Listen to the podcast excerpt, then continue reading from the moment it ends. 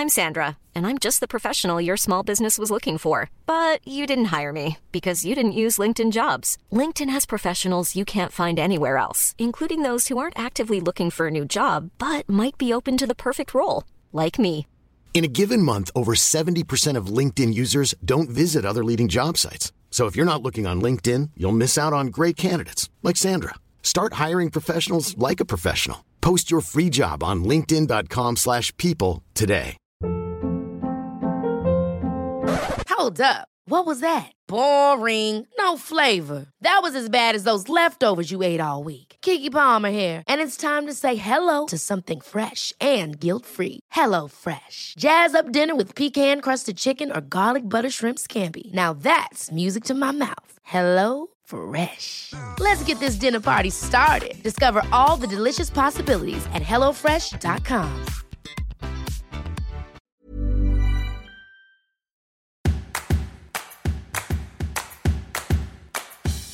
Hallå där och varmt välkomna tillbaka till Bakpodden Tillåt kakor med mig Camilla Hamid och min favoritperson i hela Bakpodd-Sverige, Emma Brink-Rask. Jag ville säga hallå där direkt när du sa hallå där. Ja. Jag kommer också tänka på det här som hände i veckan när jag fick en förfrågan där det stod från en bokaffär mm. som skrev ja, vi vill jättegärna att Camilla Brink kommer och, kommer och signerar sin bok hos oss. Jag sa, va? Har de på riktigt blandat ihop dig och mig? Men det är inte nog med det. Det här var ju ett vidare befordrat mejl. Ja, och det var subject också. Det var inte bara ja. felskrivet inne i mejlet. Personen som, och personen som vidare befordrade det till dig mm. hade inte reagerat på nej, att det stod Camilla Brink. Det fanns också på riktigt, det här vet inte du, men på nittio, nittio, tidigt tjugohundratalet fanns det en, en svensk artist som hette Camilla Brink. Va? Ja, som alltså, va? Svensk pop typ. Emma, liksom. Om inte det här är en konspirationsteori så vet inte jag. Men, men det man undrar är ju om de bara... Jag heter ändå Emma Brink-Rask. Camilla Brink blir liksom något helt annat. Ja. Hade de bara råkat säga mitt förnamn fel eller hade de på riktigt blandat ihop dig och mig? För det är helt sjukt i så fall. Jag tror att de kanske precis hade lyssnat på podden. Ja. Eller, alltså ibland så... Jag minns att du en gång har fått en fråga om att... För både du och jag har en paj eh, med ja. hallonmaräng på. Och ja. så hade personen skrivit till dig något i stil med så här... Jag gick in och såg att ni båda har recept på det här. Ni gör det på olika sätt. Hur Varför? kommer det sig att ja. ni gör olika? Ja. ja, för att vi är olika individer. Ja. Till att börja med. Ja, ja, men jag tror att alltså, det kanske blir så... Eftersom att vi gör, nu blir vi gör mycket grejer tillsammans. Ja. Att man kanske tänker ja, men det, att... det är liksom, vi är ju inte systrarna Graf liksom. Nej, det är så här, vem är, det kommer inte vara en fråga i så här, alla mot alla Filip och Fredrik där det är så här, vem är vem? Camilla ja. Hamid, Emma Brink-Rask. Åh, oh, vänta, vem är det nu som är vem? Bröderna Rångedal. Så det var, det var faktiskt lite roligt. Ja, det var roligt. Har det hänt något annat kul? Ja, men det har ju det. Alltså när det här sänds... Ja. Eh, när, när det här spelas in, då har det gått så tio minuter sedan vi spelade in förra. Vi har ätit eh, semlor, fotat oss lite, eh, tjafsat, eller tjafsat ska jag säga, fnittrat lite ja. och så är vi igång igen. Men när det här sänds, då har jag varit på semester i två veckor. Mm. Jag har signerat alla mina böcker. Jag har hållit boken i min hand. Jag har fyllt fyrtio år. Mm. Eh, jag har varit... Eh, på fantastiska upplevelser. Mm. Eller, vem vet, jag kanske inte kommer iväg. Ja, just det, för ni vet kanske inte riktigt. Nej, jag kanske blev sjuk. Eller så kanske eller vi fick liksom nödlanda i Qatar, vad vet jag? Ja. Ingen vet. Så... Uh... Så vad ska vi säga om det? Vad har du gjort sen sist? Vi får veta i avsnittet som kommer efter det här mm. hur allting gick. Ja. Eh, och kanske kommer mina stories på Insta avslöja ett och annat. Förmodligen. Så följ mm. Emma på Brinken bakar för att hålla er mm. uppdaterade om den saken. Eh, åh gud. Sitter du på riktigt och försöker tänka efter vad du har gjort nu? Som Nej, för... jag försöker tänka så här, vad är det jag har framför kommer mig? Ha, jag, kommer ha gjort, eh, ja. Men jag vet att jag kommer ha spelat in ett nytt avsnitt, av, eller nya avsnitt. Av, av, av Va? Nej, jag är inte nej, här. Nej, av Kökets baktips. Ja. Eh, där jag är med, ja men vad är det? Två gånger i månaden. Så det är inte så mycket, kanske för andra, men för mig är det jättekul och stort mm. och så här. Ja. Eh, Men annars är det, det är, alltså nu är det mycket så här inför saker. Mm, mm. Jag tänker det är mycket så här för dig inför min födelsedag till exempel. Har du, har du bestämt vad du ska köpa till mig i födelsedagspresent? Ja. Nu vet jag att du frågade mig ironiskt, men gumman, jag har. Är det sant? Ja. Men vad spännande. Men när det här sänds då, vet jag vad det är då? Nej, kommer jag alltså få du kommer när få kom, det här när vi kommer tillbaka. Och det är inte en dålig ursäkt för att jag inte har köpt den än. Det är också då jag... du kommer få min bok. Ja, så det vi byter fint, basically. Ja. Sen fyller du snart år också. Ja, mm. Då blir jag tjugoåtta. Ja. Men vad roligt, men du, då ska vi prata om mjuka kakor. Det här ska ja. bli jätteroligt tycker jag. Ja men faktiskt, och eh, det känns som så här på tiden att mm. vi har ett avsnitt om det här. Ja. Eh, men vad är din relation till mjuka kakor? Alltså alla har väl en relation till mjuka kakor? Ja, alla har väl ätit det är väl liksom kakor. Egentligen så här sockerkaka. Ja. Det var så här, bland det första. Chokladbollar, kladdkaka och sockerkaka var ju det mm. som man bakade eller man blev bjuden på när det var fika liksom. Mm. Av varierad kvalitet kan man väl också lägga oh, till. Ja. Ofta med ett så här tjockt lager skorpmjöl mm. runt om. Det hörde liksom till på något sätt. Jag fick alltid baka sockerkaka hemma när jag var liten. Eh, min mamma älskade sockerkaka med russin i. Åh fy. Ja, alltså jag tyckte inte alls det var gott. Och du vet, jag gjorde det bara för att hon ville ha det. En i veckan. Det var, Oj, en i veckan? Ja, jag vet. Alltså... Min mamma, hon gillar inte mycket liksom, men sötsaker, men just Den, sockerkaka ja. med russin. Och det är så äckligt. Förlåt om någon tycker om det där ute, men jag tycker verkligen inte om det. Mm. Eh, och så det är liksom, och så minns jag som, så tydligt den här, jag hade så mycket ströbröd i formen. Så det, det blir den här hårda skorpan. Och så, så ja, men jag tog alltid en bit och tog bort russinen och då var det mm. liksom så här, en ihålig bit. Så här, jättemjukt ja. där inne, jättehårt utanpå och hål i biten. Ja. Det är min liksom, första erfarenhet. Men jag måste säga att socker, alltså, ren sockerkaka är någonting som jag äter extremt sällan. Samma här, men det är, det är någonting ingen... som min man önskar att jag gjorde oftare. Ja. Det är nog min man också faktiskt och så gillar han att doppa den i kall mjölk ja. typ. Och det är väldigt Eller gott. Min man kaffe, men ja. fortfarande det ska vara liksom enkelt kaka mm. och sen en kopp kaffe. Liksom. Ehm, och ja, men det, om man nu väl har gjort det någon gång, om man säger det så här, vad är det här, sockerkaka, då blir den ju verkligen ja, glada. Ja, då vill han ha hela själv. Ja. Men, eh, men det är heller ingenting som riktigt finns att välja på fik. Nej, eh, det är sant. Eller som man heller klassiskt så mycket blir bjuden på mm. längre. Alltså... Men, men om jag ska beskriva min perfekta mm. sockerkaka så nu, alltså vi ska ju prata om mjuka kakor, det är mm. ganska mycket som är i det ja. um, vi kan väl säga så att morotskaka kommer få ett eget avsnitt ja, och Red Velvet har vi ju pratat om ja. även om det inte är en mjukkaka i sig, men grunden är ja, men ju precis. En men sen har mjukkaka. Vi ju kärleksmums och toskakakor och mm. liksom, men, men det man tänker mycket är generellt att de är så bakade i någon slags liksom sockerkaksform, inte ja. bara liksom i plåt eller sådär. Men den perfekta sockerkakan för mig har en tydlig smör- och vaniljsmak. Mm. Den har en lite liksom fraskrispig yta som smakar ganska mycket smör och lite salt. Mm. Och sen är det väldigt, väldigt mjukt och fluffigt och saftigt inuti. Jag har inget att tillägga. Det där är den perfekta definitionen. Ja. Jag ska inte lägga mig i där mer. Men på tal om att baka sockerkaka ja. i fina former så har vi ju faktiskt en ypperlig sponsor med oss i det här avsnittet. Ja, som vi är så glada för.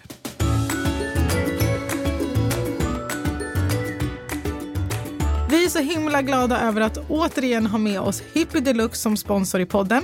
Hippie Deluxe är distributör för ett antal noga utvalda varumärken inom bakning, matlagning och köksinredning.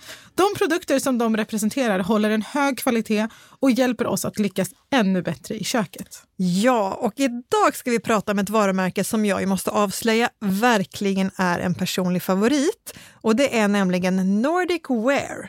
Och om du någon gång har sett en makalöst vacker sockerkaka och så har du ställt frågan, var kommer formen ifrån? Ja. Ja, men då kan du garantera, eller jag kan garantera dig att svaret på den frågan är Nordic Ware. Ja men verkligen, jag får den där frågan varje gång ja. jag har, lägger, har bakat en kaka i deras formar och svaret är alltid detsamma. Och idag när vi ska prata om mjuka kakor i podden så känns det fantastiskt att ha med oss Nordic Ware. Det finns liksom inget enklare sätt att skapa en vacker mjuk kaka på än att baka den i en fin form från dem. Ja, och ingen gör vackrare formar än Nordic Ware. Och inte bara det att kakorna blir superfina.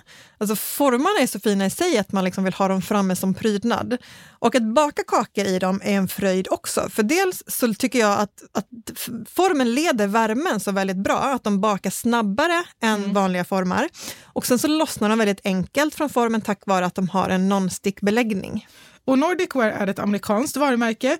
Men de har skapat produkter som har en skandinavisk touch. De startades nittonhundrafyrtiosex i Minnesota och nu har de ett hundratals produkter inom bak- och matlagning. Men mest kända är såklart deras sockerkaksformar som finns i över sjuttio miljoner hushåll i hela världen. Till exempel hemma hos mig.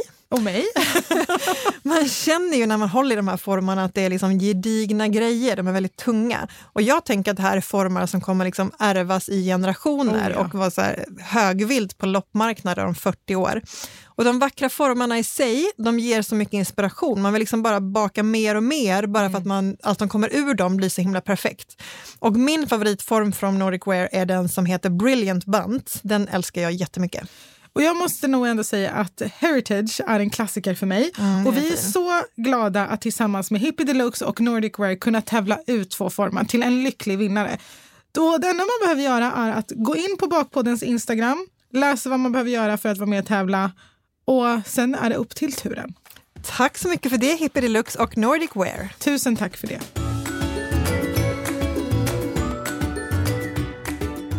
Okej, Emma. Ja. Vi bryter ner sockerkakan. Ja, alltså när man var barn och all, allt ifrån barnkokböcker till nu och så är det så här, vispa ägg och socker pösigt mm. eller vispa ägg och socker på röst. Vad är det? Alltså, det handlar väl egentligen om att man på något sätt, man vill vispa in luft i smeten. Mm. Luftig smet, saftig kaka. Oftast mm. är det synonymt. Mm. Ja. ja, men sen är ju frågan, hur länge ska man vispa? Ja, men precis. Och kan man vispa för länge? Exakt, och där säger du någonting för att det är väldigt olika skolor mm. har jag upptäckt. Eh, idag när jag googlade på det, för jag vet att väldigt många recept säger vispa mellan fem och tio minuter och vispa mm. säger upp till tio minuter, låt den stå i KitchenAid på högsta i tio minuter. Mm. Eh, och vissa säger du kan inte vispa för länge. Samtidigt, å andra sidan, så finns det en skola som säger att jo, du kan mm. vispa för länge. Du kan vispa sönder äggtrådar, äggvitetrådarna. Eh, så att istället så för att liksom lyfta kakan så blir den platt. Mm. Och det kan vara en orsak om du har bakat en kaka, den ser fin och hög ut, du tar ut den från ugnen, den faller ihop. Mm. Då kan du ha vispat ägg och socker för mycket. Och jag är faktiskt beredd att hålla med den här sistnämnda mm. skolan. Mm. Jag tror absolut att man kan vispa, och jag tror att jag har varit med om det någon gång, att utsidan liksom fick en marängliknande ja. struktur och sen att den liksom nästan blev ihålig. Mm. I mitten. Och jag går sällan efter någon min, något minut. Jag gör mycket inte heller känsla. Och, och jag tror att det har lite, på senare år är det väldigt många som har sagt så här, vispa jättelänge, vispa tio minuter. För jag tror nog att många kanske vispar för lite hemma. Ja. Om man vispar för hand eller om du står med en elvisp, mm. då blir det väldigt lätt så, så tänker du så här, nu är det nog klart. Ja, eller nu är det färdigt. För att man är tröttnar helt ja, enkelt. Men om du sätter dig i en KitchenAid eller en köksmaskin, sätter på vispen, då blir det färdigt väldigt snabbt. Mm. Och ju mindre sats du har, ju färre ägg och ju mindre socker, desto snabbare blir det färdigt.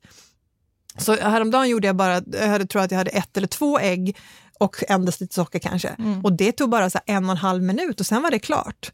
Och man ser att det är klart på att det har blivit, dels har det blivit fluffigt mm. och det har blivit liksom nästan vitt. Ja, en, det är liksom, jag brukar säga att jag inte har något minutantal, men den ska i alla fall ha så lite gul nyans som möjligt. Ja, men precis. Den ska bli nästan vit och när du drar eh, vispen igenom så blir det liksom tydliga märken men som sen sakta liksom går ihop igen. Mm. Um, men så det är så, går inte så mycket på minuter, men se till att det verkligen är vitt och pösigt ja. som det ofta står. Precis. Sen har vi fått en fråga mm. som lyder: är det skillnad på att vispa ägg och socker eller vispa smör och socker? Mm. Och det är det väl? Ja, det är, det är egentligen två olika bakverk mm. som båda är mjuka kakor. Och framförallt är det väl liksom om man tänker, eh, om vi pratar tårtbottnar, mm. då är det verkligen två olika skolor. Om du ska göra en klassisk prinsesstårta, gräddtårta, en skandinavisk tårta med luftiga, fluffiga fyllningar, då kanske du vill göra en, en botten där du vispar ägg och socker. För du mm. får de här lätta, fluffiga, luftiga bottnarna. Ja. Men vill du däremot göra en amerikansk tårta där du ska ha tunga fyllningar, du ska kanske fylla med smörkräm eller täcka med smörkräm, du kanske ska ha mousse eller någonting lite tyngre i, då blir det liksom lite svårt med de här jättetunna, luftiga bottnarna mm. som är gjorda med ägg och socker som är vispat. För att de håller inte riktigt och det blir Nej. också liksom för stor kontrast mellan de tunga fyllningarna och de lätta bottnarna. Mm. Och då är det bättre att göra en variant där man vispar smör och socker. Mm. Då vispar man det, och det ska vispas riktigt, riktigt. Ja, och där kan man inte vispa för länge. Nej, och där kan, vispar nog verkligen många för lite. Mm. För även där ska smöret bli väldigt vitt, fluffigt. Ja. Inga sockerkristaller ska finnas kvar. Um, och det är viktigt att smöret verkligen är rumstempererat, ja. För annars kommer det bli klumpar ja. Av smör i smeten. Så rent kort så är de här olika. Antingen vispar du ägg och socker och sen vänder man försiktigt ner mjöl och andra mm. liksom, torra ingredienser och kanske någon, något fett. Och det andra är att du vispar smör och socker väldigt länge. Mm. Sen har du i ett ägg i taget och sen ofta så alternerar du i torra ingredienser med någonting som typ mjölk eller crème fraîche eller någonting sånt. Och det man får då är två mjuka kakor, den ena är ganska tung och saftig och lite mer kompakt men fortfarande väldigt liksom mjuk och saftig. Den andra är lätt och luftig och fluffig. Ja, den också om man håller dem i handen, mm. eller händerna, en i varje hand. Mm. Den som man vispar med smör och socker, den är mycket tyngre. Ja. Alltså det är ja. Inte lika mycket luft som nej, sagt i den. Precis. Eh, som när man har vispat ägg och strösocker. Mm. När det kommer till jäsmedel. ja. Jag har faktiskt längtat efter att få prata om det här. För det var någon gång som jag kollade på lite videos om prinsesstårta på YouTube. Mm. Och så kom jag över en video som gjordes med mitt kök och någon konditor. Minns inte hans namn. Ber om ursäkt för det. Eh, men han sa, bakpulver torkar ut tårtbotten. Mm. En, jag sa ju till dig innan det här avsnittet. Ja, var det det som du skulle att säga? Att jag ska krossa två myter ja, idag. Var det, säg inte att det var det. Ena är att bakpulver är nästan alltid helt onödigt. Ja. Om du gör varianten där du vispar ägg och socker. Mm, precis. För jag har mitt allra bästa mjuka kakerecept är min, det heter mormors äppelkaka. Mm. Det var min mormors. Eh, och det är inget bakpulver i det. Det är bara vispar ägg och socker väldigt länge och sen vänder du ner smör och eh, mjöl. Och, eh, och likadant så har det hänt att jag har glömt bakpulver när jag har gjort rulltårta och sånt. Mm. Men i den varianten när du vispar ägg och socker, då behöver du inte bakpulver. Mm. Och bakpulver kan ge en väldigt tydlig bismak mm. i mjuka kakor. Vad sa du att det var som hände med bakpulver? Det, det torkar ut det torkar botten. ut, ja. Eh, och jag vet, jag vet, som sagt, jag vet inte om det här stämmer. Det här är bara en konditor som jag har hört säga det här. Mm. Men jag absolut tror jag att det faktiskt liksom summan av kardemumman av alla de här tre påståendena, det är onödigt. Ja. Det behövs inte. Nej, och det kan ge liksom lite så här metallisk eftersmak. Och jag tror att om man fokuserar på att vispa ägg och strösocker på ett bra och tillräckligt länge och inte mm. för länge mm. eh, så kommer man märka att det inte behövs. Nej. Jag tror att man tror att man behöver om man som sagt är, tillhör den gruppen som har vispat lite med elvisp och så bara, mm. nej men nu är det klart. Ja. ja. Då kommer du behöva bakpulver för att hjälpa ja. jäsningen på traven. Men fokusera istället på att vispa ordentligt ja. istället för att ha i bakpulver. För jag tror att eh, han faktiskt har rätt. Mm. Och gör du den andra varianten, då behöver du ha bakpulver ja, eller bikarbolat. För man, oavsett hur mycket man vispar smöret och strösockret så kommer man inte få Nej. i tillräckligt mycket luft. Nej. Som sagt, den är kompakt ja. och tyngre. Och då är ju frågan när, som folk har undrat är när börjar... Eh, Vi har pratat tidigare om skillnaden på bakpulver och bikarbonat. Mm. Eh, bikarbonat behöver en syra för Exakt. att kunna komma igång. Bakpulver behöver inte det. Bakpulver har också i de här fallen liksom en tvåstegsraket. Mm. Eh, så när ska man ha i dem? Börjar de aktiveras när man har i dem i smeten eller först när man har dem i ugnen? Och då är det olika. Bakpulvret börjar sin första grej börjar hända när man har det i den våta... degen. Och sen reagerar det ytterligare när det kommer in i värmen. Okay. Medan bikarbonat reagerar direkt med eh, vätskan och mm. syran som är i det. Ja, för att så fort den kommer i kontakt med syran ja, så börjar precis. den reagera. Ja. ja, för det kan man nästan märka med de smeten att de blir lite bubbliga och när man drar stickerpotten igen ja. så är det som att det liksom ja. knastrar av att de här små bubblorna så spricker. Om man står och behöver liksom säga att du ska baka tårtbottnar i olika former, du vill att baka i olika omgångar, då ska du absolut inte ha bikarbonat. Eh, och helst ska du med en smet med bakpulver också baka den så snart du kan. Mm. Den pallar och står på bänken i tio minuter, en kvart. Men det kan vara att du får ett lite annorlunda resultat mot mm. din första botten och din andra botten. Så skippa det. Så skippa det om du har den typen ja, av med ägg och socker. Liksom, ägg och socker. Ja. Ja. Men det här med olja eller smör. Mm. För om man bara jämför en vanlig sockerkaka med till exempel en morotskaka. Mm. Mm. Eller en kompakt ja, men vad är det för, vilken skulle man kunna ta? Ja, men någon amerikansk eh, mm. variant. De har ju olika konsistens. Och morotskaka upplever jag som mer porös än mm. de andra två. Mm. Och jag är övertygad om att oljan har med saken att göra. Mm. Kan det vara så? Den googlande en sak som jag tänker på, ja. Som jag faktiskt inte hade tänkt på förut. Men så var jag på den här semmelkursen med Magnus mm. Johansson. Och då pratade vi lite grann om, om olja och smör. Och för att vi har pratat om någon, men när vi pratar om Red Velvet mm. så pratar vi om att smör ju kan vara lite uttorkande. Att, alltså, om du bakar en kaka med bara smör mm. så blir den lite torrare än om du bakar en kaka med bara olja. Just det. Så att jag då, när jag i Red Velvet kör hälften hälften mm. för att få den goda smaken av smöret men få med saftigheten. Och det jag inte hade tänkt på som jag lärde mig är ju att olja är ju hundra procent fett. Mm. Smör är ju bara åttio procent fett och tjugo procent vatten. Och vattnet dunstar i ugnen. Alltså blir det torrare med bara smör. Men det här gäller smöret som vi köper i affärer. För det var inför ett jobb. Vad gör du? Jag, ska göra. Nej, jag, jag det gäller finns... inte det du kärnar hemma. Nej, men vet du, det finns tydligen något form. Jag kommer inte ihåg vad det här smöret heter. Det är franska. Hette. Jag vet, nej, men det finns en hink man kan köpa som de tydligen använder på bagerier som mm. är hundra procent fettkoncentrat, smörkoncentrat heter mm. det. Och det är smör, men det är hundra procent fett. Mm. Och det är inte den här vanliga som vi mm. köper som är åttio procent. Men okej, vi kan komma inte köpa den här hinken. Nej. Så att det är det som du ja, säger. Men jag vill bara säga som, att det finns. Ja, och det är bara något som man kan tänka på. För att Jag, eller jag upplever verkligen det att en, en kaka med olja blir, den blir lite tyngre, den blir lite saftigare, mm. den håller sig framförallt saftig väldigt ja. länge. Uh, men det är ju inte riktigt lika gott. Nej, det är alltså, inte samma dels sak. Så ska du gärna ha en bra olja, även att du har en så här neutral matolja. Mm. Uh, och uh, det smakar inte lika gott som om du har smält. Nej. Så jag tror att det är en väldigt bra idé att göra så som du gör, att du kör femtio femtio mm. så att man får smak men också konsistens. Ja, och jag gör absolut eh, mjuka kakor med bara smör också. Det är ja, samma här. Och ska man äta dem samma dag så är det strunt samma. Och till exempel min mjuka sockerkaka, mm. eller inte mjuka sockerkaka, mjuk pepparkaka. Eh, den är med smör, men det är också lingonsylt och filmjölk. Mm. Den blir bara godare och godare ju fler dagar som går. Den blir saftigare och saftigare. Ja. Så det hänger ju också ihop med det om du bara har vispat ägg och socker och, och vänder i eh, mjöl och smör. Eller om du också har något mer liksom saftigt. Ja, för just i de här, liksom. Det är oftast cupcakes som jag gör så att jag vispar smör och eh, strösocker. Mm. Eh, men i dem har jag, eftersom att jag har bikarbonat så har jag oftast filmjölk. Både mm. för syrans skull för att hjälpa ja. bikarbonatet men också för att det tillför saftighet ja. till en annars. Den här kakan blir ganska torr annars, ja, den här varianten. Ja, ja. Eller i alla fall, den torkar ut snabbt. Mm. Det är nog men jag det jag handlar också om det. Liksom, eller crème fraîche, till och med majonnäs har jag i något ja. recept. Um, men och när det gäller cupcakes, äh, det kan vi ta i vi cupcakes. Tar, vi har ett cupcake-avsnitt ja, som kommer helt, inom kort. Helt rätt. Men det här då, det här kommer bli roligt. Ja. När ska man smörja och bröa och när behöver man inte det? Och vad kan man bröa? Vad är nu bröa? Säger man bröa? Jag ja, säger, ja, det gör man nog. Vad kan man bröa med?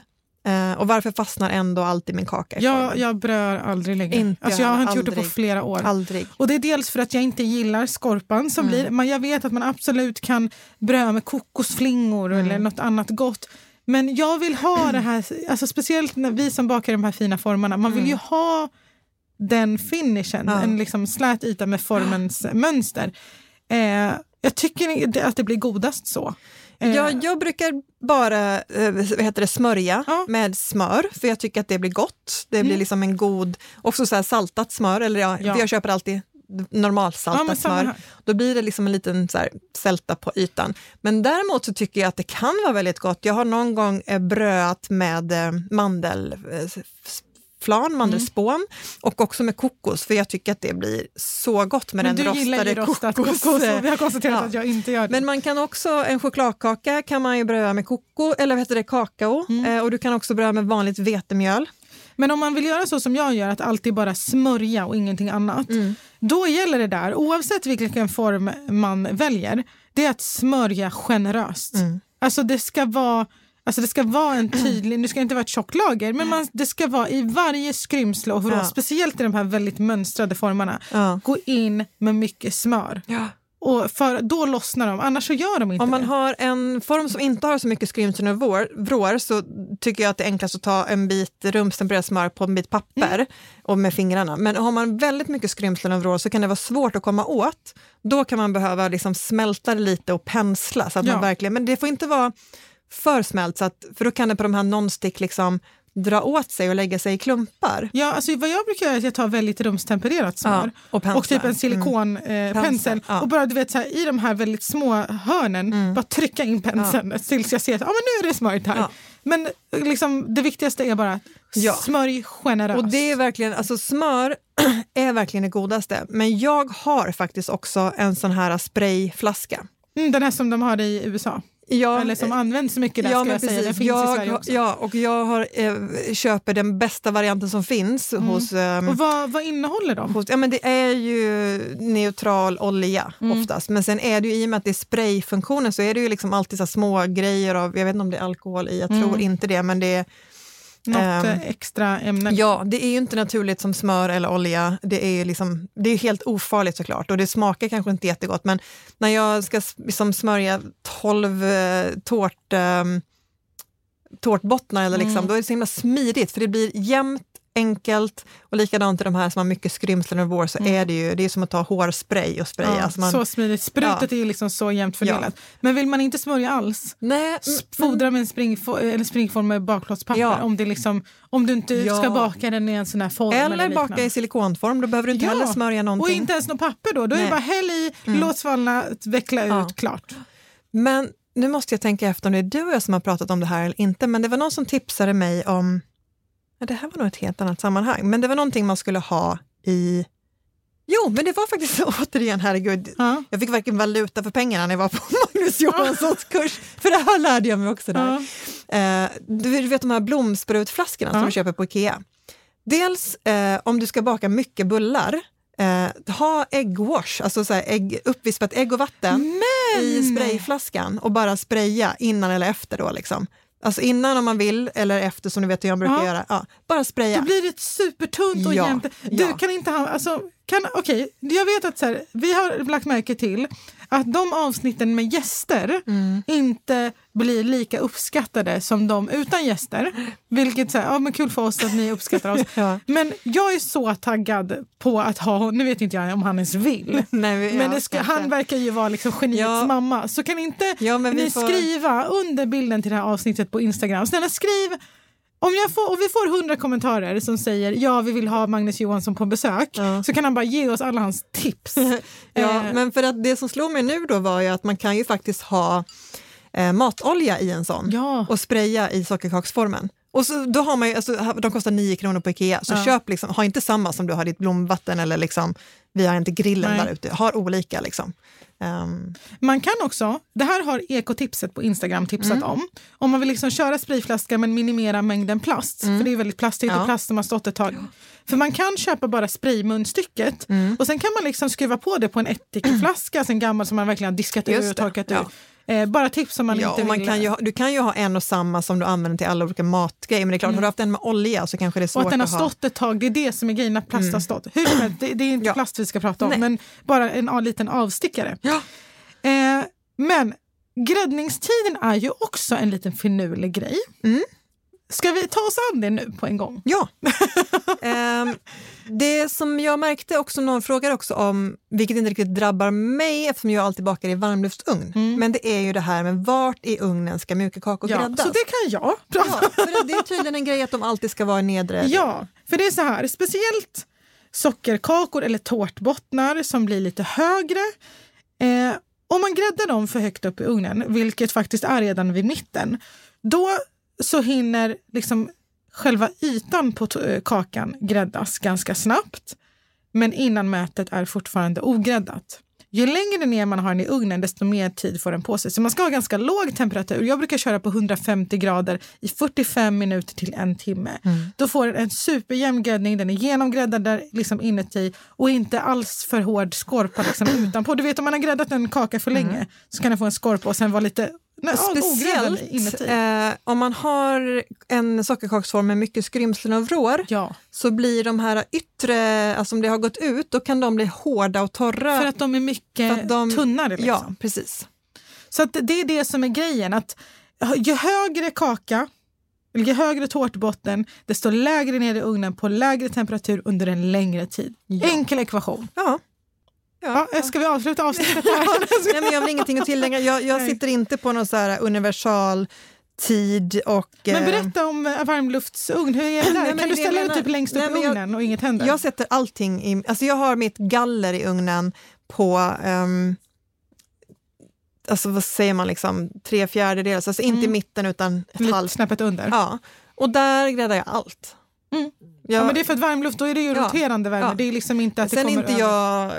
Det är inte ofta, jag brukar liksom grädda en plåt i taget. Mm. Man behöver ju inte det med varmluft, man kan grädda allting samtidigt. Jag gör nästan aldrig det, för jag upplever ändå att det blir, jag har mer kontroll med en plåt i taget. Men det visst var det någonting som inte gick att göra så med. Det var något, vi pratade om det här i något avsnitt och sa du, ja, man kan göra det med allt förutom det här. Var det maräng? Ja, nej, men maräng är nog typ det enda jag verkligen... Ja, nej, det var så det var. Det var det som var så här, det är ultimat att göra maräng ja. i en varmluftsugn. För då kan du ha typ flera ja, plåtar precis, på en för gång. De ska ju stå inne på så låg värme under så mm. lång tid att där blir det ändå jämnt. Men om de, de ska baka någonting så här en kvart, ja. då måste, känner jag att man måste gå in och byta plats på det. Men däremot ja. om, jag, om jag ska baka fyr, om jag ska baka liksom tårtbottnar i så här låga, tunna tårtanslagsformar, mm. eh, då kanske jag inte får plats med alla på gallret. gallret. Då kan jag sätta dem på två olika och köra samtidigt. Men jag har en varmluftsfunktion på min ugn, mm. eller i min ugn. Mm. Eh, och jag brukar aldrig använda den, för det är också en vanesak för mig att jag mm. alltid haft över- och undervärme. Mm. Men det var någon gång jag skulle göra väldigt många maränger. Mm. Och det var strax efter det här avsnittet. Då tänkte jag, nej men jag testar det här nu, mm. eftersom att det funkar. Satte på varmluftsfunktionen, satte i typ fem plåtar på en gång. Mm. Perfekt jämnt gräddade alla maränger. Mm. Så himla bra. Ja, så roligt att du ändå inte tänker börja nej, använda men det. Är för att det är den här, också den här kontrollkänslan. För att ja. det känns som du säger att när det gäller alla andra saker mm. eh, så känns det som att det är, en, det är inte bulletproof än. Kanske att i framtiden är tekniken nej, men jag, bättre. Alltså, jag upp, min varmluftsugn bakar jätteojämt. Mm. Eh, om någon annan vill sponsra mig med en ny slags ugn så, så är det bara att ringa Emma på noll sju noll. Så är jag öppen för att montera in en ny ugn, för jag är så less på den. Den är helt ny, eller vi har haft mm. den sedan vi flyttade in i två år. Den bakar så fruktansvärt ojämt. Men jag upplever att, jag, att det ändå är jämnare än mitt över och under mm. eh, värmen. Och dessutom så går det så mycket fortare att ändra temperatur. Ja just det, ja, den ibland, reagerar mycket ja, snabbare ibland, på det. Alltså, dels så går det fortare att värma upp ugnen. Ibland ska man ju sätta in på en viss temperatur och sen sänka. Att det mm. går också mycket fortare. Så att du kan justera temperaturen i ugnen mycket snabbare mm. med varmluftsfunktionen. Fattar. Ja. Eh. Men, men vad gäller um, olika former är ju väldigt stor skillnad. Mm. Som vi nämnde med Nordic Ware. De är ju gjorda av så väldigt tjockt, eh, tungt... Eh, material mm. som leder värme fantastiskt bra. Ja.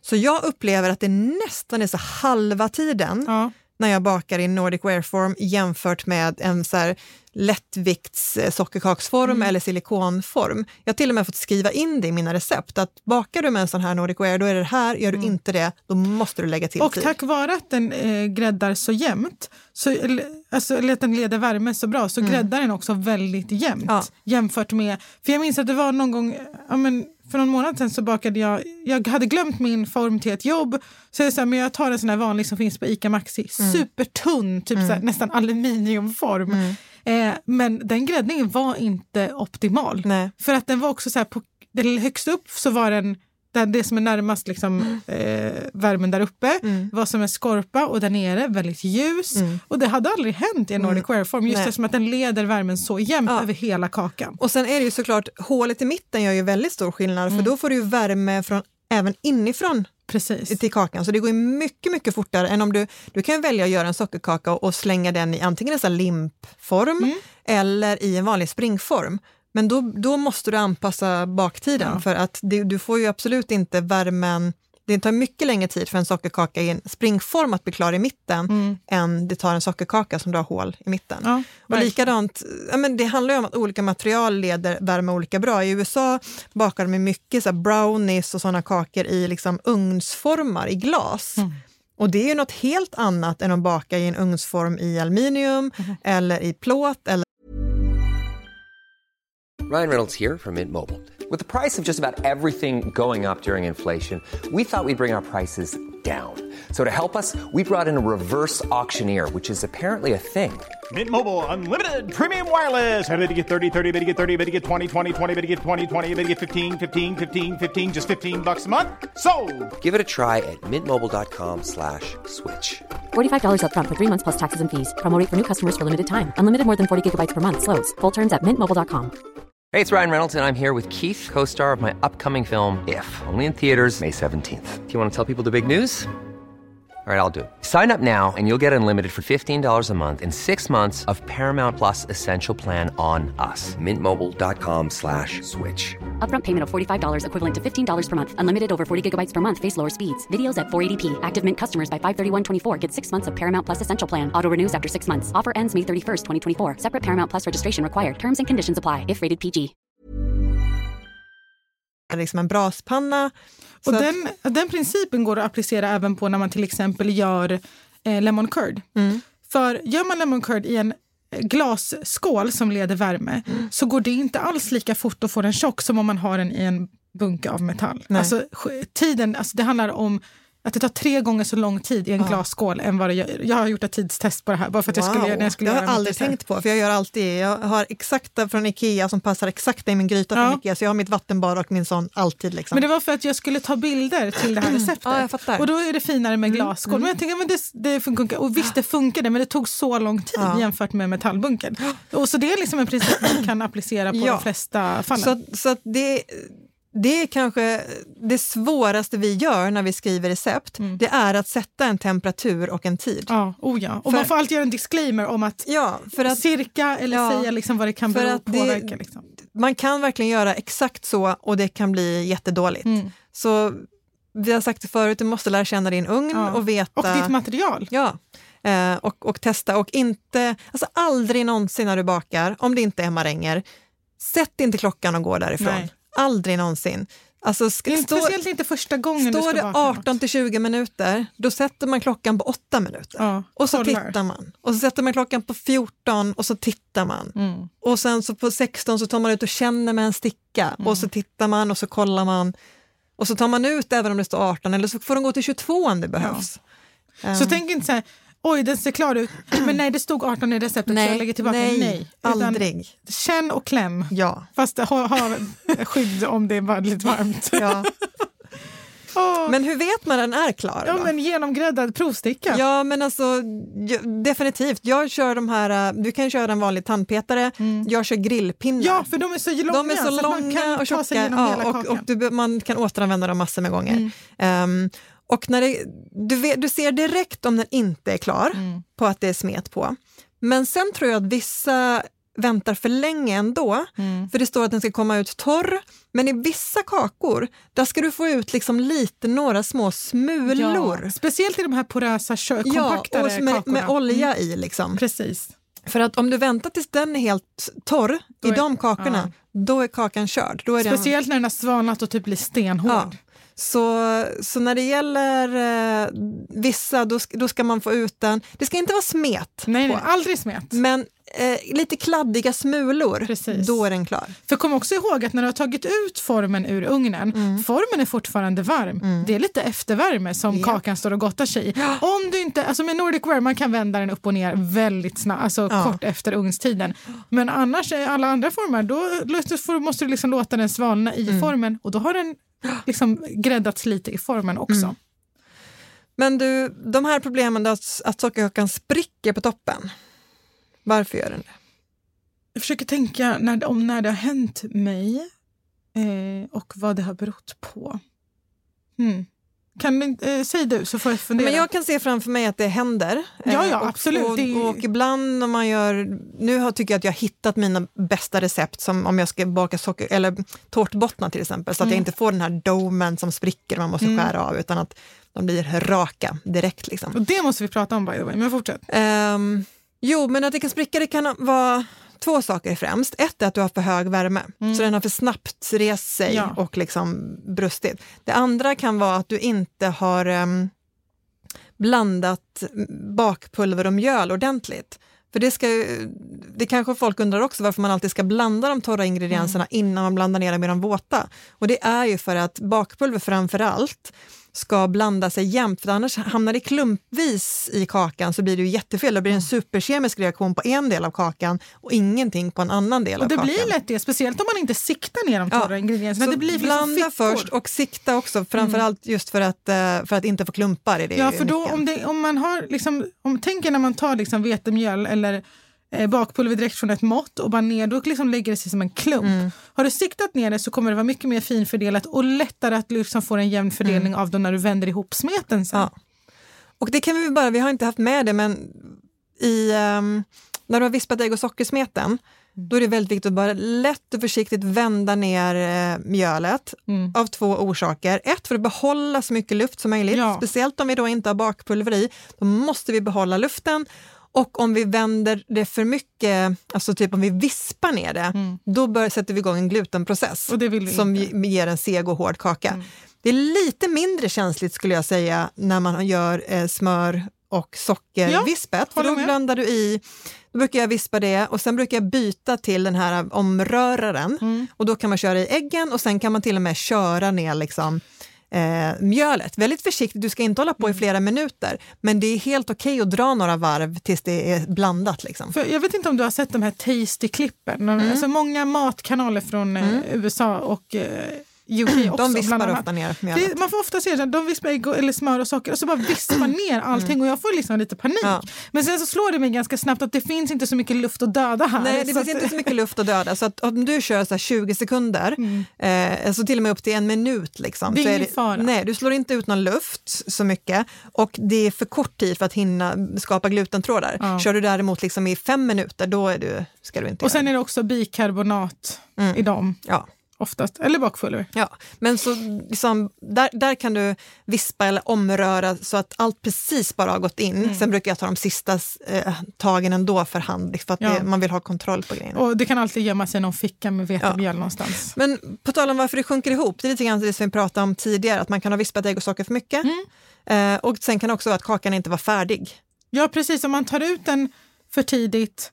Så ja, finns det ingenting att hålla upp. Nej, då är det sjunker det in. Som heter döbakt. Eller att man liksom har gräddat den för hårt, för högt upp i ugnen om man ja. använder över- och undervärme. Det är väldigt ofta orsaken. Så mm. långt ner, låg temperatur, längre tid. Mm, låt den få tid att liksom resa sig. Precis. Ja, kan man dubbla sockerkakrecept? Och här ja. är det jag ska krossa myter. Mm, eh, ja, men jag ringde Moa, min syster, på vägen hit. Så tänkte jag så här, för att vi har pratat om det tidigare. Det var när man skulle koka knäck, så att man inte skulle koka dubbla satser. Kommer ja, ihåg det? Där var det ju väldigt noga. Att, ja. Och jag vet inte, jag får den här frågan väldigt ofta. Får du också det? Kan man dubbla receptet? Ja, man vill bara kan man halvera receptet? Mm. Um, och jag tänker alltså att ja, varför inte? Uh, men samtidigt så ser man ju överallt så här, man ska inte halvera recept, man ska inte dubbla recept för att det... Det ser det vadå överallt? Jag har aldrig sett det. Jo, men det, det är därför folk också frågar, för att det mm. finns en liksom uppfattning om att man inte bara kan dubbla och halvera bakrecept, för att det sker någonting och det är inte bara att liksom, om du dubblar recept mm. så måste du så här anpassa äggen eller någonting. Men det, så är det inte. Nej, tack. Det var sa, men, what's the news? Nej, men på riktigt, har du, har du aldrig upplevt det? Varför tror du folk frågar det hela tiden? Nej, för jag tänker att folk är bara väldigt så här, mån om att det ska bli rätt. Nej, men bara dubbelkolla. Det måste jag, jag säga att det har varit en så här myt jättelänge, att man men, för, inte får dubblera. Men det man ska tänka på, det är så här, rent kemiskt kan du, om du är noggrann och bara delar eller dubblar, ingen fara. Men kom ihåg, mer smet behöver längre tid i ja. ugnen, mindre smet.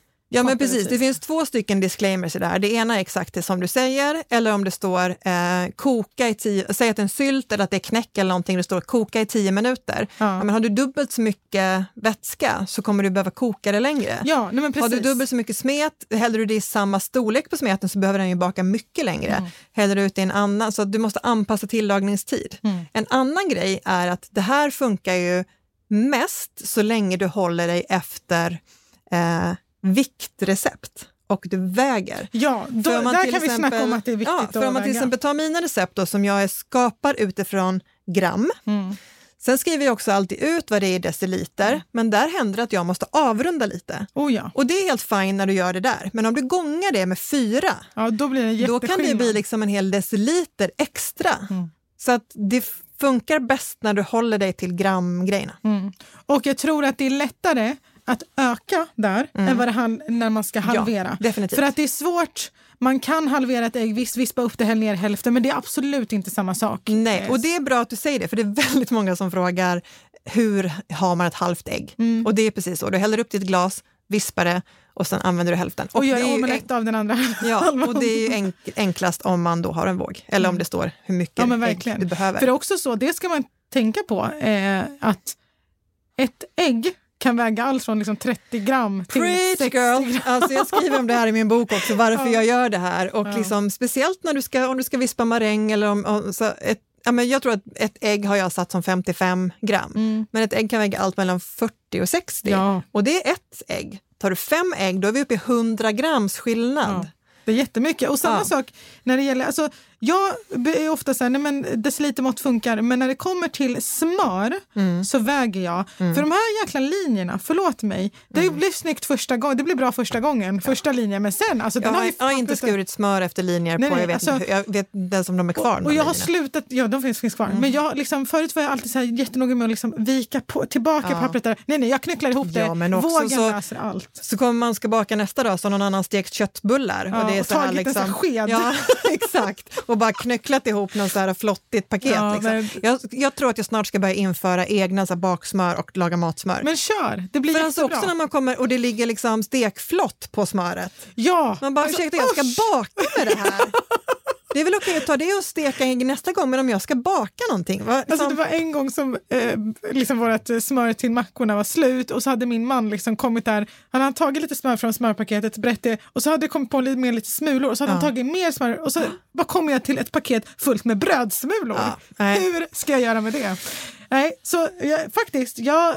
När det kommer till så sånt som vägs upp med deciliter, alltså mm. mjöl och socker mm. och sånt. Där är fine, kör decilitermåttet. Jag är all for it. Mm. Men smöret, snälla. Mm. Och ägget. Ja, där, och det är väldigt mjölet. Jag vet, Emma. Ja. Men, sockret, fine. Men om man mäter upp luftigt så är det liksom inga problem. Ja, det, men, alltså, min första lektion på hemkunskap med mina elever handlar om så här, hur man mäter upp mjöl i ett decilitermått. Ja. Packa inte jättetätt. Nej.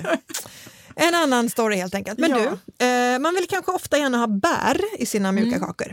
Hur gör man, så tänker man så här, man lägger dem så här fint på, bot, på toppen och sätter man in i ugnen och så tar man ut dem så var allt bara skönt ja. ner till botten. Hur ska man göra?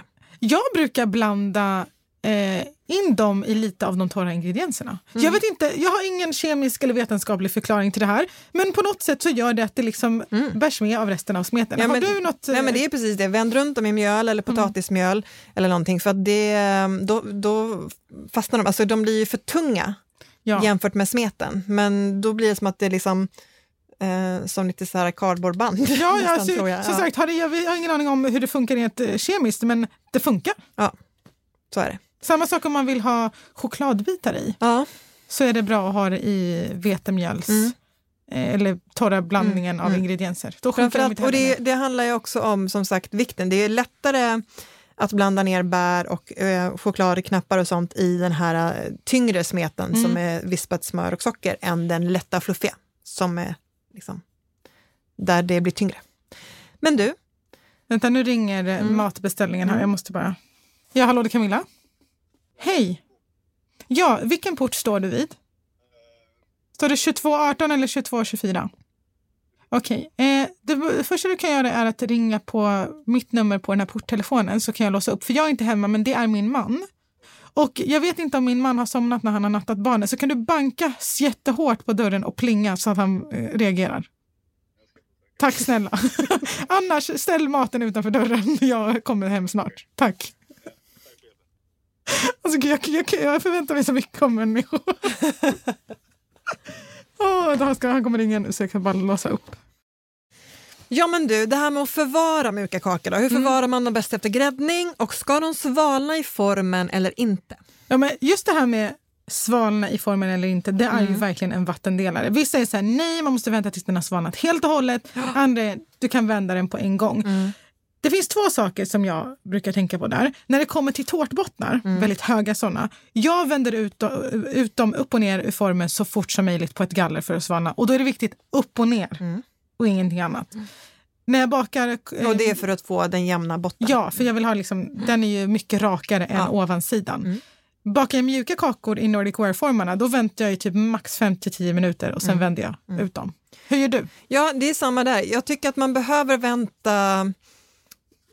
Det, den, den är ju inte liksom helt... Vänder man upp den direkt mm. så kan den falla samman och ja, också tappa lite av sin porös. Form. Mm. Så ja, fem till tio minuter, absolut. Men alltså, samma som säger tårtformarna, så snart jag egentligen kan ta i dem med lite gryta ja. På lite fingrar så vänder jag dem. Eh, och med sockerkaka är också det. Sen tycker jag, jag tycker nästan om att låta den stå kvar där. Man vill ju lyfta såklart och titta mm. och sen gäller det att sätta tillbaka den rätt så man inte pajar mönstret. Och sen får den stå där. Det som kan hända, som jag ibland kan störa mig på, är att det bildas lite kondens. Ja. Att det kan bli lite fuktigt. Eh, så det beror lite på, på hur man vill ha ytan. Vill man ha en lite så här... krispigare yta, eller den här liksom, som jag sa, frasiga smörytan, så mm. kanske man ska ta av den och låta den liksom torka till lite. Uh, men annars så tycker jag nog att den kan stå kvar där. Uh, men sen ibland också med mjuka kakor så, så har jag någon liksom glasyr, alltså man tar ja. uh, den här grillpinnen som man känner med, gör hål uh, och häller på en glasyr. Mm. Det kan man göra innan och sen vänder man den och sen gör man det ovanifrån. Så blir den så ännu oh, saftigare. Så gott. Men jag skulle säga smaksak. Och jag tror att det kanske är Nordic Ware mest, eller den typen av non-stick-beläggning som skapar den här kondensen. Mm. Um, så är det säkert. Ja. Men vi har inga, vi, vi vet inte med säkerhet. Nej. Men sen är det också så att med vanliga former som inte är Nordic Ware, tänk dig att du har liksom haft massa smör mm. på insidan. Och om man låter det svalna helt och hållet, och så ställer, kanske du till och med du ställer in formen i kylskåpet för att du tänker att då går det snabbare. Så smöret... Då, då kommer du inte få ut den. Nej, alltså det, ett stack. Du kan, ja. Eller ett stick, jag vet inte hur man säger på engelska. Stack. Men det kommer, vara, det kommer inte vara en lätt match att få ut den kakan snyggt. Nej. Eh, så det är väl de egentligen grundgrejerna mm. man ska tänka på för Håller att få med. Ut. För just i de här väldigt fina mönstrade formarna, man vill ju få ut dem snyggt i formen. Ja. Och det kan man även där, alltså lyft försiktigt. Mm. Alltså dra inte bara, utan lyft. Alltså, alltså jag brukar så här, slå till lite och alltså, trycka, alltså banka lite. Och vet du vad jag mer brukar göra, kommer jag på nu? Jag tror att jag har visat det här i en YouTube-video när jag bakar kanelbulle sockerkaka. Mm. Utan att skrapa på varken form eller kaka så kan jag ibland gå ner med något väldigt tunt, någon mm. så här tunn väska. Återigen den här stickan skulle jag säga. Ja, mm. sticka, eller no- någonting bara liksom...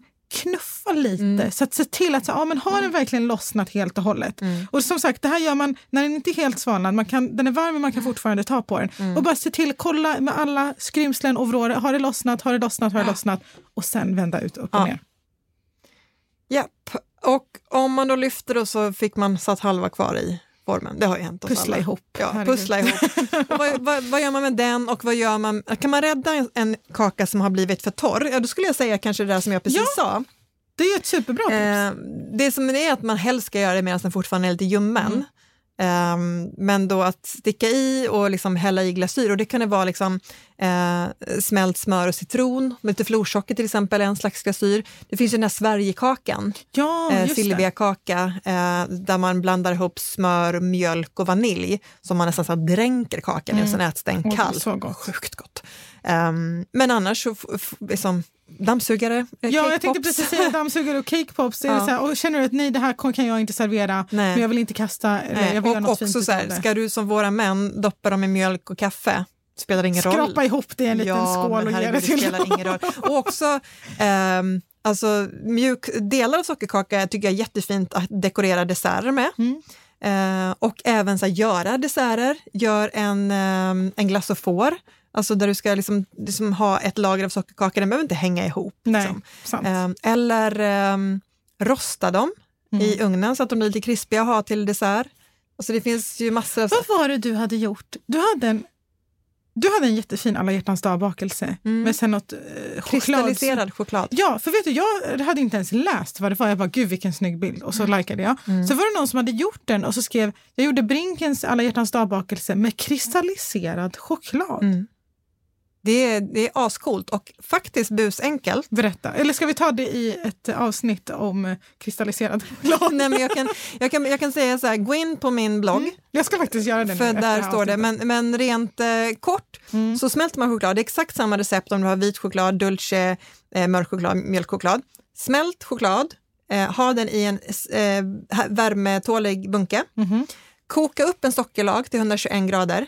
Medan du sakta häller den på den smälta chokladen vispar du med elvisp. Och på fyra sekunder så har du kristalliserad choklad. Och då blir det så här, vissa stora bitar och vissa mindre. Liksom, liksom jord liksom. Men det är perfekt när du ska göra en desserttallrik och balansera någonting. Eller mm. du ska lägga ut en glassbakelse. Eller jag har dekorerat på tårtor. Man kan välja att ta de små bitarna, de stora bitarna. Mm. Uh, men sök på kristalliserad choklad. Jag har ett eget recept för det på brinkenbaka punkt se. Gud, det låter jättespännande. Mm. Men vart var vi nu med mjuka kakor? Jo, eh, tänkte på det här med toskakakor och mm. sånt. Vi har kärleksmums och, och sådana liksom sheet cakes. Mm. Eh, vad heter det? Långpannekakor. De bakar man ju oftast färdigt. Ja. Och sen häller man på glasyr. Men det finns ju den här danska drömmekakan som har liksom kokos på, eller en toskakaka som ju är lite trixigt för att kakan ska först bakas fast inte färdigt. Och sen ska man då på med den här tunga eh, toppingen. Och då är det lätt att man bara häller den mitt på och så bara rann den ner i ett ja. hål mitt i kakan. Ja, för att den sjönk ihop. Ja, ehm, så mitt trick där är egentligen, alltså nästan som när man ska bygga mosttårta, att inte hälla, alltså häll grejerna på typ en slickepott. Ja. För då fördelas det, då får du inte en hård stråle av någonting. Så liksom små, små bitar fördelar jämnt över kakan. Jag brukar faktiskt bara ta en sked och så här, lägga ut små ja, klickar ja. på kakan och sen hälla ut resten. Ja, men precis. Och försiktigt bre ut. Ja. Liksom. Så det man ska tänka på är verkligen att inte bara hälla allting på typ mitten. Det är det viktigaste egentligen. Ja. Att bara, för att det är liksom gravitationslagen som ja. gäller här. Och, och även där, för det är ju som vi pratade om tidigare, att det, kakan under ska ju vara lite bakad men inte för mycket, för den får inte bli för torr. Mm. Men som vi pratade om innan så skyddar ju lite grann det här lagret mm. som är ovanpå kakan under för att bli allt för torr. Men det är, det är gränsfall, det är svårt ibland. Det är lätt att de blir lite torra. Mm. Um, Men just toskasmet till exempel, det innehåller ju väldigt mycket smör. Mm. Så ofta tror jag att det väger upp bara ja. att det här fettet liksom mjukar upp det ja. ändå. Ja. Eh, men det är också en övnings... Man får nog, jag tror att jag behövde göra några toskakakor innan jag kände att där, ja. nu satt den. Ja, och jag tycker fortfarande att det är lite grann så här, yes, varje gång det lyckades. För att mm, man ja, vet ja. att det är lite, lite det är ett vanskligt moment. Liksom. Nej. Men du, har du några bra tips kring glutenfria? Alltså vegan fick vi, och det, mm. jag, alla veganbakverk jag gör är mjuka kakor. För att ja. det är så enkelt. Du bara använder liksom olja istället för smör. Mm. Och du, ehm, eller mjölkfritt margarin. Ja, även om det såklart inte bär på samma... det är jättelätt att utsluta äggen. Du kan mm. ha kokosmjölk eller liksom... Ehm, eller kikärtsspad också funkar. Alltså, ja. jag gjorde en, en av mina mest uppskattade veganska recept är min veganska morotskaka. Och den är extremt porös. Alltså den är så saftig och god. Mm. Och det är mycket tack vare kikärtsspadet. Mm. Men alltså, jag tyckte att Smilla sa det väldigt bra mm. i vårt glutenfria avsnitt. Hon mm. var på besök då, Smilla glutenfritt liv. Mm. Det är, om det är något som är tacksamt att baka glutenfritt, då mm. är det mjuka kakor. För att till exempel om man gör små kakor glutenfria, då behöver man ofta tillsätta någon så här pofiber eller mm. xantangummi. Det behöver man inte när det kommer till mjuka kakor. Ofta behöver man tillsätta lite mer glutenfritt eh, mjölmix mm. för att det suger inte upp vätska lika bra, så man får en lite lösare smet. Mm. Annars är det i princip ja, men samma sak. Det är ju lite grann precis det här som vi sa. Det som absolut inte får hända när du gör en, en smet till en mjuk kaka, det är att du får inte skapa en glutenutveckling. Mm. Så, du, du vill inte ha den. Nej, precis. Så, ja. Så problem solved. ja. oh, är vi klara med Ja, men jag tror kakor? Att vi är det. Gud, om, vi, om, vilket, vi, om man nu någonsin blir det. Nej, vi kom, alltså jag tror att om bakpodden fortsätter efter midsommar, då kommer det lätt bli så här, okej, okay, allting som vi har lärt oss sen det senaste avsnittet vi Chokladbollar del två. Ja, helt klart. Men du, du har en spaning med dig. Jag har en spaning. Men vänta, du sa att du hade tre, du skulle slå ett hål på tre saker. På två saker. På två. Det första var det första jäsningen. Är, bakpulver behövs inte. Mm. Det andra är, du kan dubbla och helvera. Just det. Helvera. Hal, halvera recept bäst du vill. Så länge du har i åtanke mängden och mm. att du kan behöva justera tid. Ja. Mm. Great, yes. Då är det fixat. Jag vill höra din spaning.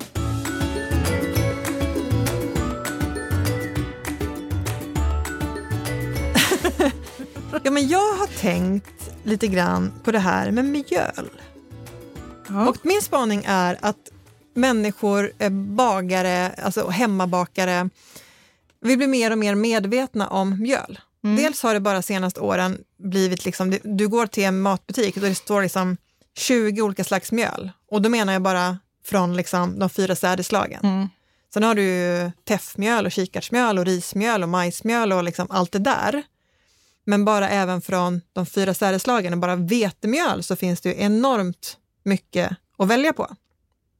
Och också så finns det ju liksom en slags eh, eh, bagar- och konditorelit mm. som också liksom är väldigt så här, snobbiga kring vilken typ av mjöl som är okej att använda, vad man inte ska använda. Jag kan känna att ibland kommer ganska arga vindar från ja. de, här, de här hållen. Ja, men absolut. Om vad man får och inte får göra. Och jag tycker att det är lite dubbelt det där, för jag tycker att det är bra att man blir utbildad och informerad om att det finns väldigt olika sorter, att det spelar roll ja. eh, vad, hur man har odlat det och vad det är i och vilka tillsatser det är i.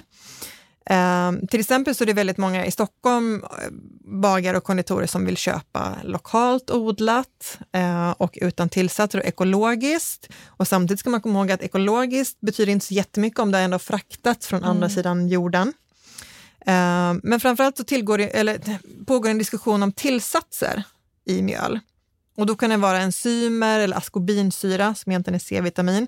Och syftet med de tillsatserna är att förbättra bakegenskaperna och jämna ut liksom, kvalitetsskillnader som kan finnas mellan mjöl från olika skördar. Eh, och egentligen, alltså den typen av tillsatser, det är ungefär som att vi har bakpulver eller mm. bikarbonat i smeten. Det är liksom inget som är farligt så. Um, men det som alltså man märker nu att liksom, det finns ju olika typer av eh, starkare och svagare vetemjöl. Mm. Eh, bagerivetemjöl kallas något som då är det starkare, och svagare är ju liksom, det handlar om proteinhalten i ett mjöl. Som vi till exempel kanske känner då som eh, vetemjöl special, ja, som är ju ett starkt vetemjöl. Det är alltså liksom mer protein som gör att det passar sig till någonting där vi verkligen behöver utveckla gluten. Mm. Som till bullar och saker som ska jäsa och bli stora och volumösa. Medan precis som vi pratar om, vi ska baka mjuk kaka, vill vi absolut inte ha ett starkt mjöl. Då vill vi ha ett svagt mjöl med mindre protein. Och det här kan man nu liksom välja då i butiken.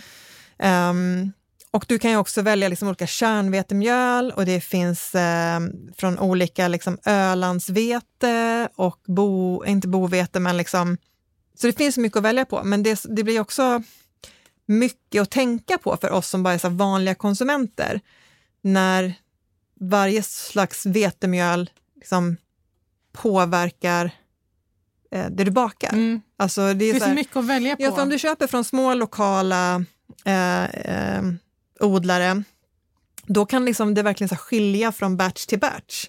Alltså du Just köpte det där förra månaden och sen köper de tre månader, och då är inte liksom egenskaperna i det mjölet riktigt samma. Men är det så stor skillnad att vi känner av det? Då? Ja, men det är det. Det kan vara, verkligen vara hur mycket vätska du behöver, ah. hur mycket det jäser. Um, och då är det ju så, så det är liksom... Ja, det är bara, jag tänker, jag såg att det var någon som hade tipsat om eller ville att vi skulle ha ett mjölavsnitt. Ja. Och det är kanske inte så dumt att ha det, men att... Uh, det finns verkligen mycket, och det, när vi var på den här semmelkursen ja, som du pratar om i varje avsnitt, då, hade han, då fick vi smaka på olika mjöler och, eh, smaka? Mm, precis. En dutt på tungan, tänker ja. jag. Inte en sked. Nej, utan man tar liksom ja. en liten nypa. Um, och, eh, och, och det är liksom en ja, massa nya mjölsorter som är liksom, och jag är för novis för att liksom fånga upp de nyanserna. Ja, för jag tänker att jag tror inte att jag skulle ha skulle och jag, märka jag frågar så här, bara, liksom, hur dåligt är det att, att köpa Kungsörnens mjöl mm. i butik? Och då är det ju så här, nej, det är klart att inte det är dåligt, då skulle inte det få säljas. Nej, men exakt. Men om du är liksom Sebastian Baudet, så kan du säga att det är dåligt. Ja. Och, och, han har ju gjort ett helt inlägg om att han tycker att det är dåligt. Ja. Eh, men man måste ju också liksom anpassa ut, alltså, det är ju inte rimligt liksom Att, att alla människor ska liksom köpa lokalodlat, men man måste köpa det som det finns tillgång till. Liksom. Ja, för man, det är så här, ofta så, det finns en massa olika människor med olika liksom, starka åsikter om vad man ska köpa och inte. Och jag tycker så länge det handlar om miljö och hälsosynpunkt är det jätteviktigt alltid. Mm. Men sen måste man på något sätt ändå kunna applicera det här på ett vanligt vardagsliv. Ja. Jag, alltså, som sagt, vi har familjer, vi har barn, vi har jobb och så, så liksom... Är det rimligt, då får man ju själv göra en avvägning. Är det rimligt för mig att prioritera just vilket mjöl? Mm.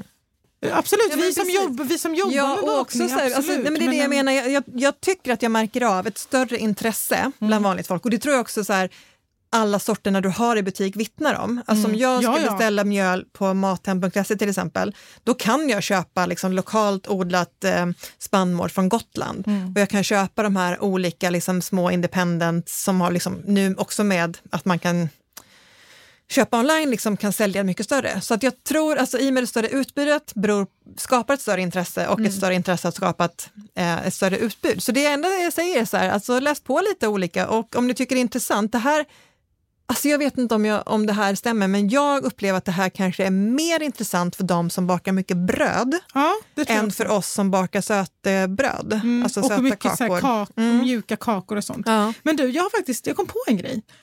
Min svärmor var på besök från Marocko för några år sedan. Mm. Och hon skulle göra något marockanskt bakverk. Och så säger hon, jag vill ha ett riktigt finmalet mjöl. Mm. Jag bara, alltså vadå? Här. här. Här är mjöl. ja, det ja. var liksom, jag var så här, här är mjöl. Och så sa hon så här, nej, nej, nej, nej. Det ska vara jätte, jättefint. Mm. Jag var okej, okay, kom, vi går till affären så får du väl visa mig då. Mm. Och så frågade jag personalen, ingen fattar någonting, jag fattar ingenting. Jag fattar fortfarande ingenting, hon blev bara irriterad mm. på mig. Emma, vet du vad det är hon frågar? Ja, men det, det finns ju alltså verkligen så här olika... Eh, och likadant... Men hon sa att det skulle vara puder, alltså som ja. typ så här babypuder. Ja, men det tror jag f- finns. Vad heter det då? Det vet jag inte, men, men också bara du kollar i England och U S A så har mm. du self-rising flour mm. som ju är eh, ett vetemjöl där, där du har tillsatt redan de här bakpulver och mm. så, så om du bakar från ett, ett engelskt eller amerikanskt recept eller så self-rising flour, då kan du inte bara översätta det till vetemjöl. Nej, just det. Um, Men... Alltså du, är det okej, okay, om någon som lyssnar, är det någon som vet, vart får jag tag på pudrigt vetemjöl? Så här, riktigt, riktigt fin mat. Ja, man tycker att det är ju pudrigt liksom. Ja, men det är det jag tänker. Jag stod där helt förundrad i min, med min mjölpåse. Men, men det här är ju det här är pudrigt. Ja. Så besviken. Hon var jätteirriterad. Hon var, du fattar ingenting. Ja. Eh, så någon får jättegärna säga till om de vill. Ja, och som sagt, eh, ja, men det är ju intressant och det är intressant. Eh, jag tycker nästan att det blir så att jag hellre väljer ett då som jag vet hur det funkar. Och då mm. kanske det, om jag väljer något av de större eh, märkena, då har ju de liksom balanserats så att jag varje gång jag köper får ungefär samma mm. egenskaper. För det är lite... vanskligt det där att man varenda gång ska behöva upptäcka hur mycket vatten behövde den här mjölet. Ja. Liksom. Samtidigt som att det är fantastiskt att då sådana som verkligen odlar naturligt och odlar mindre batcher, loke- levererar lokalt också faktiskt kan få ut sina grejer. Ja men verkligen. Så att det, det är inte dåligt på något sätt. Nej. Jag tycker det är bra att man tar och upp också frågan. Så finns och... det ju alltså... Eh, för oss som bor i Stockholm och säkert runt om också så finns det många kvarnar där du kan åka och köpa fem kilos mm. eh, paket liksom av det som ja, men anses vara alltså, bättre. Det är som vi pratar om bättre och sämre och massa olika grejer ja. och det behöver inte ha med billigt och dyrt att göra men, mm. men, eh, ja, men jag tycker att det är intressant att det känns som att mjölet har fått en ny liten eh, renässanstid. Ja men verkligen. Mm. Kul! Nästa vecka ska vi inte prata om mjöl. Nej, herre min gud. Då har din bok släppts. Ja. Alltså det här är så kul! Okej, så din bok som handlar om att... Eller den sprisa. Har inte släppts när Nej, vi har... spelar in. Va? Nej, men, men den släpps när avsnittet när bo- kommer. Avsnittet kommer. Oh. Så vi ska prata om att spritsa. Ja, såklart. Och det kommer, jag kan säga redan nu, det, jag kommer att ställa mig till det här avsnittet. Även om jag älskar att spritsa så är det, det här är Emmas avsnitt. Mm. Jag vill höra allt. Och jag kommer avslöja... ingenting för att ni, jag vill inte ska köpa boken. Ja, och gör det. Alltså, Camilla kommer vi... fråga mig tusen frågor och jag kommer säga så här, står det i boken? Alltså Emma, ingen kommer lyssna på avsnittet om du säger sådär. Vi kommer ställa in, ni kommer få ställa intressanta frågor om mm. spritsning och ointressanta. Fråga vad ja. ni vill. Det finns inga dumma frågor, bara dåliga svar, ja. Emma. Och jag vill ha frågor som inte bara är, vart har du köpt din sprits? Ja, men lite mer så här, kom försök klura på de klurigaste frågorna ni kan om just mm. spritsning så Emma får lite att bita i. Ja, men, men det kommer vara, alltså boken handlar ju, täcker ju tyllar, spritspåsar, mm. tekniker, krämer, var har man till vad, var passar bäst att spritsa, hur. Vad kan man spritsa på? Ja. Massa olika roliga, så har du inte köpt den än så gör det. Så pratar vi om spritsning när vi ses och hörs nästa gång. Ja. Ha det så bra. Hej.